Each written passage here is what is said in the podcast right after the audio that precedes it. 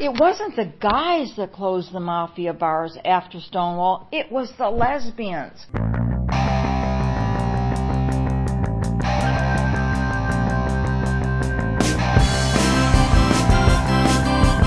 August from the Queer Core podcast here, coming at you hot over the airwaves. It is vibrating. What did you think about our episode on Perry Brass?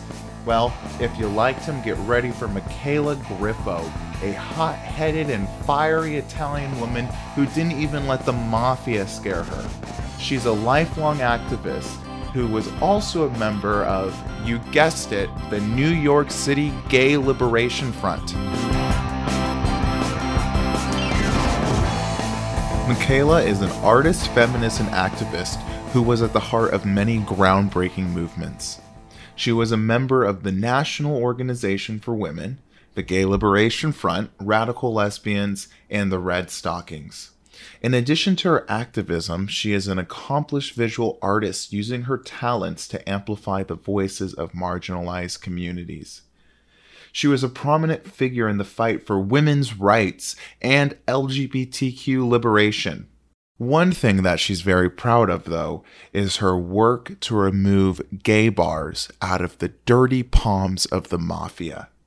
Michela says her upbringing colored her whole life. The following audio is from an interview I did with her in her loft in New York City in 2023 well, I came from an alcoholic family, so there was always all of my first, every single one of my first cousins is a drug addict or an alcoholic. It just it talk about a family disease. Woo! So there was always alcohol, and because my father was a surgeon, and so there were always painkillers everywhere. My father was also addicted to painkillers, and my mother was a nurse.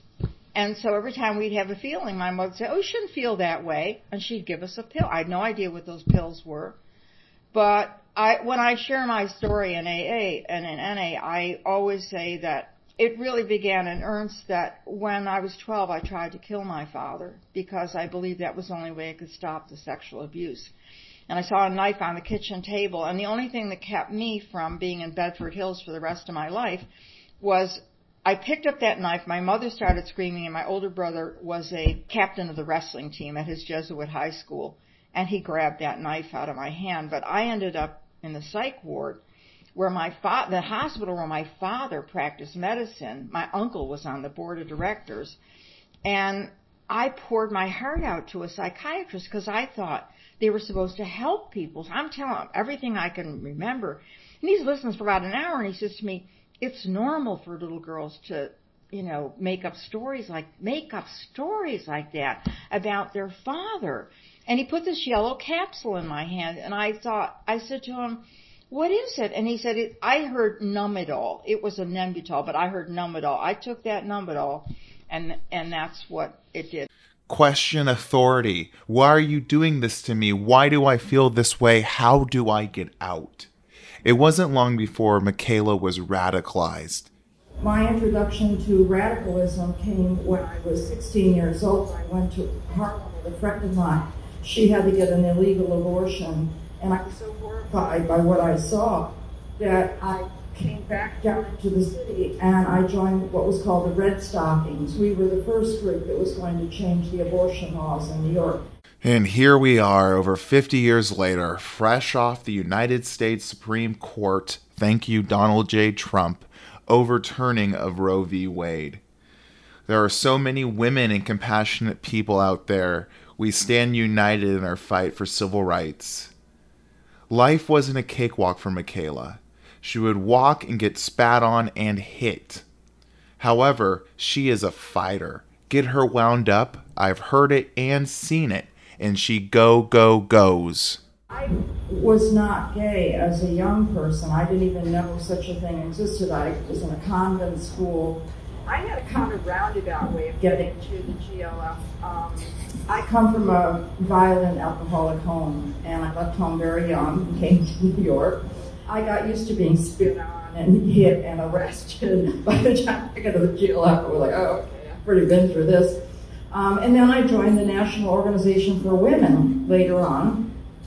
And uh, I, you know, I realized uh, then, because by then I had met a woman. I, I used to go to the Redstocking meetings. They were at the Washington Square Methodist Church, where it was a hotbed of radicals. You know, it was the Panthers, the Young Lords. You know, we all used to meet there.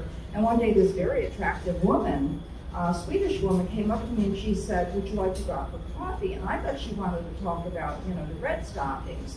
Long story short, for six months, you know, and then she asked me if I wanted to go to Andy Warhol's party. Well, I'm a student at Pratt by now. Of course, I wanted to go to Andy Warhol's party. So, you know, it was my introduction to a whole new way of life, including the fact that I had no idea for six months that I was dating this woman because the thought just never occurred to me until one night she said, Some night you come and stay with Agneta, yes? And I said, Oh, that would be fun. And she kissed me. that kiss changed everything for Michela. From that point on, she no longer considered herself bisexual. At that time, I was in a consciousness raising group. You know, feminists had this consciousness raising group. And I thought everybody was going to be thrilled. But I go and I tell them, now I'm dating and in love with a woman. They're like, oh, you're going to lose your apartment. You're going to be thrown out of your home. You know, I'm like, what in the world? I'm the same person I am. I was supposed to marry my fiance. I was living with him when Stonewall happened. I was living with a man I was going to marry on Horatio Street. And uh, now they're telling me because I love a woman, all hell's going to break loose. This is unacceptable. That is what brought me to the Gay Liberation Front. The fact that what was happening in the women's movement, calling lesbians, you know, lavender menace, lavender herrings, you know, that this was unacceptable. I'm the same person I was when I was living as a heterosexual. I am now a proud lesbian, and I'm not going to have anyone tell me that I'm going to lose my house and my job and everything else. So that's how I ended up. And when I, just much like Perry said, when I walked in, it was like, you know, men in dresses, women in leather. It was like, wow, this is the this is the future. You know, it's just great. So that's my story. Many OGLs, original gay liberationists, often reflect on the pivotal consciousness raising groups they were a part of. In contemporary language, these groups were leaderless gatherings where individuals shared their experiences and collaboratively brainstorm ways to enhance society based on those experiences. These spaces serve not only as forums for self discovery, but also as a source of support fostering a nurturing environment. They gave individuals confidence to engage in necessary political actions. We were like a family. We're all weirdos. You know, like I said, you know, when I uh, talk, you know, that when I walked in that room for the first time, the Gay Liberation Front, there were men in dresses, there were women in chains and leather, you know, there were women that looked like they just came from a, you know, Wall Street office. But we all had the same focus to free. No one is free until we're all free. That we were totally on board with working with, like I say, the Young Lords, the Black Panthers, the women's movement. If, you know, we're the Lavender Menace. I was the one that started that whole action because of what Susan Brownmiller wrote. I mean, that's a, Karla Jay put it in her book. It's very, you know, what happened. Very few people know how that action came about. A family of weirdos coming together to kick ass. It is important to remember in our grassroots efforts that we need to reach outside of our immediate circle to learn and grow from others with the same net goal. While approaches may differ, no one is free until we are all free. What's the difference between freedom and civil rights? Civil rights is the law. You can write all the laws you want. Freedom is when you are able to live the life that you want to live with dignity and without being, you know, arrested and all that other stuff. And I always said that laws don't change people's minds, people do. You can make all the laws in the world you want, but it, when you finally meet somebody, and that's what we were all about, and that's why, and these young kids, they have no idea of our real history. In 1970, Huey Newton, we all went to, a lot of us, uh, you know, uh, Jim Fouratt was there, uh, Mark Segal, uh, Mark Horn. We all went to Philadelphia for the convention that the Black Panthers had. It was to change the Constitution of the United States. That was close, whatever. And that, that, and you can look it up. It's on the internet. Huey Newton gave a very famous speech there, in which he said that the Panthers were going to work with women, with the women's movement, and with the Gay Liberation Front, and he called us the most radical of all of the movements because nobody was going to tell us what to do with our bodies and our lives. And he said, I don't want to hear the word faggot out of any of your mouths. It's a very famous speech. You can, you'll find it on the internet. Just like Huey Newton, 1970, his speech on homosexuals. We were respected by all of the other groups, which I cannot say about the gay groups that came after us. Because they were all about sex. Oh, let's have sex, sex, sex, with hated women. In 1971, which was the second year of the march, by then the GAA had taken over. And they said that women were not going to be allowed to march, that it was a gay march and women were not going well, we didn't have cell phones or internet or anything, but let me tell you, the word went out. And come Sunday morning, every goddamn dyke that had a bike or a friend with a bike, Staten Island, Westchester, Connecticut, you name it, all showed up with those bikes. And from that day forward, Dykes on Bikes was always the first one out. Many GLFers had previous experience fighting for civil rights, and the quote that comes to mind is the feminist motto the personal is political. It was a common belief among second wave feminists that the personal experiences of women were rooted in their political situation and gender inequality. Things come together in a symbiotic relationship you cannot separate lived experiences from forced limitations and vice versa. I want to um, talk a little bit about. You mentioned like the interconnectivity with the young lords and the other groups as well. It seems like now we're like expanding the rainbow rather than reaching out to other groups. Do you think that's true? I am adamant when somebody calls me queer, I say to them, I am not, I don't identify as queer. I'm a lesbian. Because the word queer means nothing to me. I see these 20 year olds with blue hair and nose rings who have never had a same sex relationship, have never suffered. My, I look at somebody like Barbara Gittings or Joan Nestle, Phyllis Lyon, Del Martin, the thought of calling them queer? These are my idols. I know what these people suffered from. Being thrown out of apartments, losing jobs, being destitute because of who they loved. What the hell are these 20 year olds got to lose? What have, what, it's like, it reminds me of my, what my teacher in, in, in uh, grad school was Diane Arbus. And, um, I remember this one guy, one, she was showing the picture of the guy with the curlers in his hair and the nail polish, and this guy who's total jerk goes, "What are you showing us pictures of these freaks for?" Well, Diana, she, you know, she said to him, "What indignities have you suffered in your life that you have the audacity to call these people freaks?" She said, "Get out of my classroom." She threw him out of the room. So don't, I? and she was right. And this is how I feel about these. Qu- what indignities have you suffered that you have the right to be telling women that you know we're now what the hell am I called a bleeder, uh, wound, wound. you know I'm reduced to body parts. My vagina is now called a Barbie pouch. Where were you hanging out with that So what? It's no. This is common knowledge. I mean, you. This is what. Come on, people who give birth bleeders, lactating machines. I mean, my breasts are now called lactators or whatever. It's ridiculous. We've changed the whole language so that women and anything that has to do with women has been eliminated. They thought at my show, I'm sorry I don't have it sold immediately, at my opening, I had a drawing, it was the word woman in, in pink, erased with an eraser next to a women erased. People were fighting over that drawing because they knew that was the truth. Mm-hmm. Women have been erased.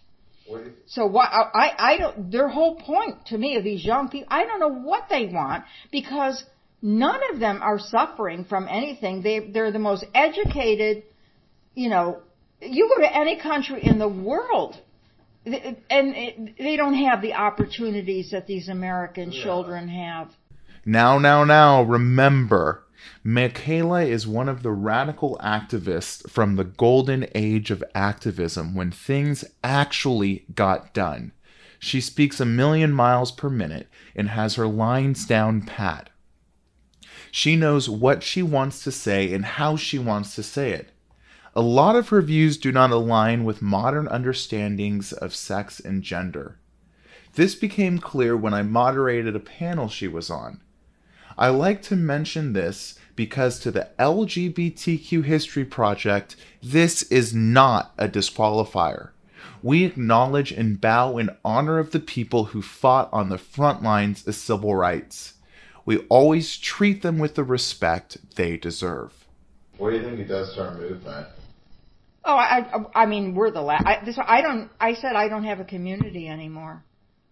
I risked my life. Do you realize that the people that marched in that first gay pride march, we risked our lives. It was not a joke to us.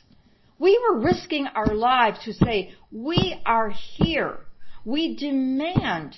I'm the one that the mafia put a gun to my head. One action in the Gay Liberation Front was to get the gay bars out of the mafia's control. Back in 1966, this young Genovese guy named Tony Lauria, aka Fat Tony, bought the Stonewall Inn on Christopher Street in downtown New York City. The Stonewall Inn used to just be another born straight bar, but Tony had a vision. He gave the place a makeover and turned it into a happening gay bar on Christopher Street. During this time, the Mafia controlled almost all of the gay and lesbian bars in New York City and beyond. With Stonewall, Fat Tony was greasing the palms of the NYPD 6th Precinct with about $1,200 a week, just so they would look the other way when things got a little, well, rowdy behind closed doors. From watered down drinks to jukebox tunes and bootleg smokes, the mob had it all figured out for maximum profit. Mafia controlled gay bars weren't just a casual hangout spot, they were entire gangster operations. Little did the Mafia know, though, that Michela spoke Sicilian, and she was ready to stand up to the man. It wasn't the guys that closed the mafia bars after Stonewall. It was the lesbians. We were out there picketing and whatever. And Flavia, who I adore, Flavia Rando and I, because we were Italian, with Gay Liberation Front decided that we were going to be the ones who were going to stand outside and picket or hand out leaflets so that the women would leave Kooky's and Gianni's and these other bars and come to the dances at Alternate U, which is what the Gay Liberation Front. We started these dances at Alternate U. And everybody came. Sylvia came. You know, we had everybody. Drag queens. I mean, we we were. It was a great time. But anyway, the women's dances were private. I don't remember Sylvia or Marcia coming to the women's dances, but um, so after a while, the mafia started to notice that on a Saturday night, their bars were emptier and emptier.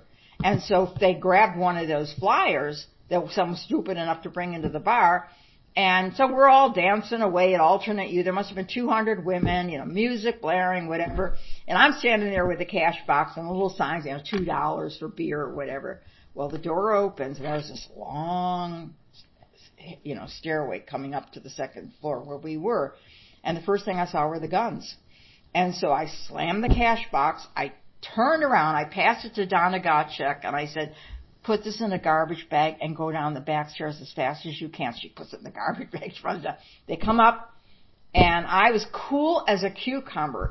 I said, you know, and the music stops, and these girls are all terrified. And I said, can I help you, gentlemen? And they go, well, we want, where's the money? You're still taking money from us and blah, blah, blah, blah, blah. I said, I'm sorry. I said, you know, we don't charge anything. These dances are free. I said, you're welcome to come and stay, you know, dance if you want, have, you know, a beer. I'm treating them like gods, you know. So they're not getting anywhere. So they, now they're getting angry. So he puts a gun in front of everybody, right in front of, in my, in my head. He goes, if you don't stop this, we're going to kill you. And I said to him, so everybody could hear it, the music had stopped now. I said, then you better shoot me right here. I said, because we're not, in front of everyone. I said, because we're not going to stop. So then he go, they make the big mistake. They go over to Martha Shelley because she looked like a little cherubic angel, you know. They go over to Martha and they go, they didn't put the gun to her. They go, do you know who we are? And she said, no, and I don't care. Do you know who we are? We're the Gay Liberation Front, and we're going to put you out of business. And they just, you know, they, they were, they just turned around and went down, and I wanted to yell. I did yell, next time send your sisters. I was going to say next, in Italian, I said, next time send your mothers, but I knew they'd kill me if I said that. But you know, when the way, reason when Flavia, they chose Flavia and I because it, when we first started doing it, these mob, you know, there was all these mob guys that would sit there in front of, you know, and they came chasing and I say, non toccare, io sono sangue. Don't touch me, I'm blood. Now that's real, you know, that's real Sicilian. So they didn't know I could have been Carlo Gambino's daughter for all they knew. Oh, here's, you know, sono sangue. You know, only a real, you know, Italian would say something like that. So then they would like back off, but but it was it was great fun. It was fun. It was dangerous, but you know we had a we had a cause. We had a belief that this had to end. All of it, the racism, the sexism, you know, all of it, the way Puerto Ricans were treated. We believed in we believed in that fight and that we were all in it. We understood the white girls and and um, you know, the Gay Liberation Front, we had no problem understanding why black women and Puerto Rican women didn't want to be part of the women's movement. They weren't worried about the glass ceiling. They were worried that their mothers were working these crummy jobs as cleaning houses with no health care. Following the Watershed Stonewall Rebellion and the Gay Liberation Front's foundation, dissident members of the Gay Liberation Front established the Gay Activists Alliance, GAA in New York City on December 21, 1969. Unlike its precursor, the GAA's exclusive focus lay in the advancement of rights for gay men. Embracing a politically neutral stance, they sought to effect change through established political channels rather than a mass anti imperialist takedown. Central to their mission was the creation of a single issue, politically neutral organization dedicated to securing fundamental human rights, dignity, and freedom for the broader gay community. This marked a significant departure from the radical, politically charged approach of the Gay Liberation Front, which aligned itself with other groups like the Black Panther Party and adopted a pronounced left wing anti capitalist stance. It also isolated many GLF women and feminists like Michela. She took note when the GAA wouldn't let Sylvia Rivera speak in the 1973 Pride March. The, the 1977 march was a big one. That's when I went back full force. I was very disgusted by, and you see it in, if you watched A Question of Equality, did you watch that? Oh, you, that was the other thing I sent you was, it's they're interviewing. You'll see Marcia in that, and and Jim and Karla and uh, all the all the even Joan Nestle's in it. Um, and you'll see that scene from 1974 from the march when we marched. We started uptown and marched into Washington Square Park. And Sylvia was on the stage saying, you know, your brothers oh, and your sisters, right. And they and these college boys, these clean cut, you know, they didn't want to know shit and I was so disgusted, and I talk about it, that that was it for me. That was it for me. I knew that that was the first time I felt like our community has splintered. It's all about gay guys wanting, you know, discos and fucking everywhere and and even then I had an inkling that something bad was going to happen. You know, because I would, you know, I work with these guys, you know, and they'd be like, oh yeah, we went to the baths and I fuck this one, fuck that. I said, you know, and they were always getting like, not herpes, I forgot what, but they had to get shots of penicillin. I said, I worry about you guys because, you know, someday I just have a feeling that, you know, you're going to get something there isn't going to be a shot for. And so, of course, I got sober on March 1st, or uh, April 1st, 1984. NA. My first two years were in NA because my both my rehabs are for drugs, and you know I was at the Gay Community Center had just opened. Um, Jim Fouratt was behind that, opening up the gay. I don't know if you've ever talked to Jim. He's uh, a lot of people don't like Jim. I know they have a thing, but Jim actually was responsible for getting that started. And um, you know, and one day I'd go to the meeting. and, You know, I'd say, "Where's Jose?" Oh, Jose has a sore throat. He'll be here next week. Next week. Where's Jose? Oh, he died. He died. What do you mean he died? He had a sore throat. You know, or, oh, so and so has he got the flu. Next week he died. What? We didn't know what they were dropping like flies. Because I was, was NA was predominantly men and it was gay NA, so it was gay guys who were IV drug users, the double whammy. Mm-hmm. Thank God I wasn't an IV drug user. I never did shot anything. So, you know, that's where my whole, you know, it's really the director of the Leslie Lohman Museum asked me once, you know, were you doing art during AIDS? You know, because would I? Would I've loved to. I said, no, I said I was too busy changing diapers and holding hands and, you know, staying with people until they died. I said I would have loved to have had the time to do art, but these were the guys that saved my life. And one by one, they all died.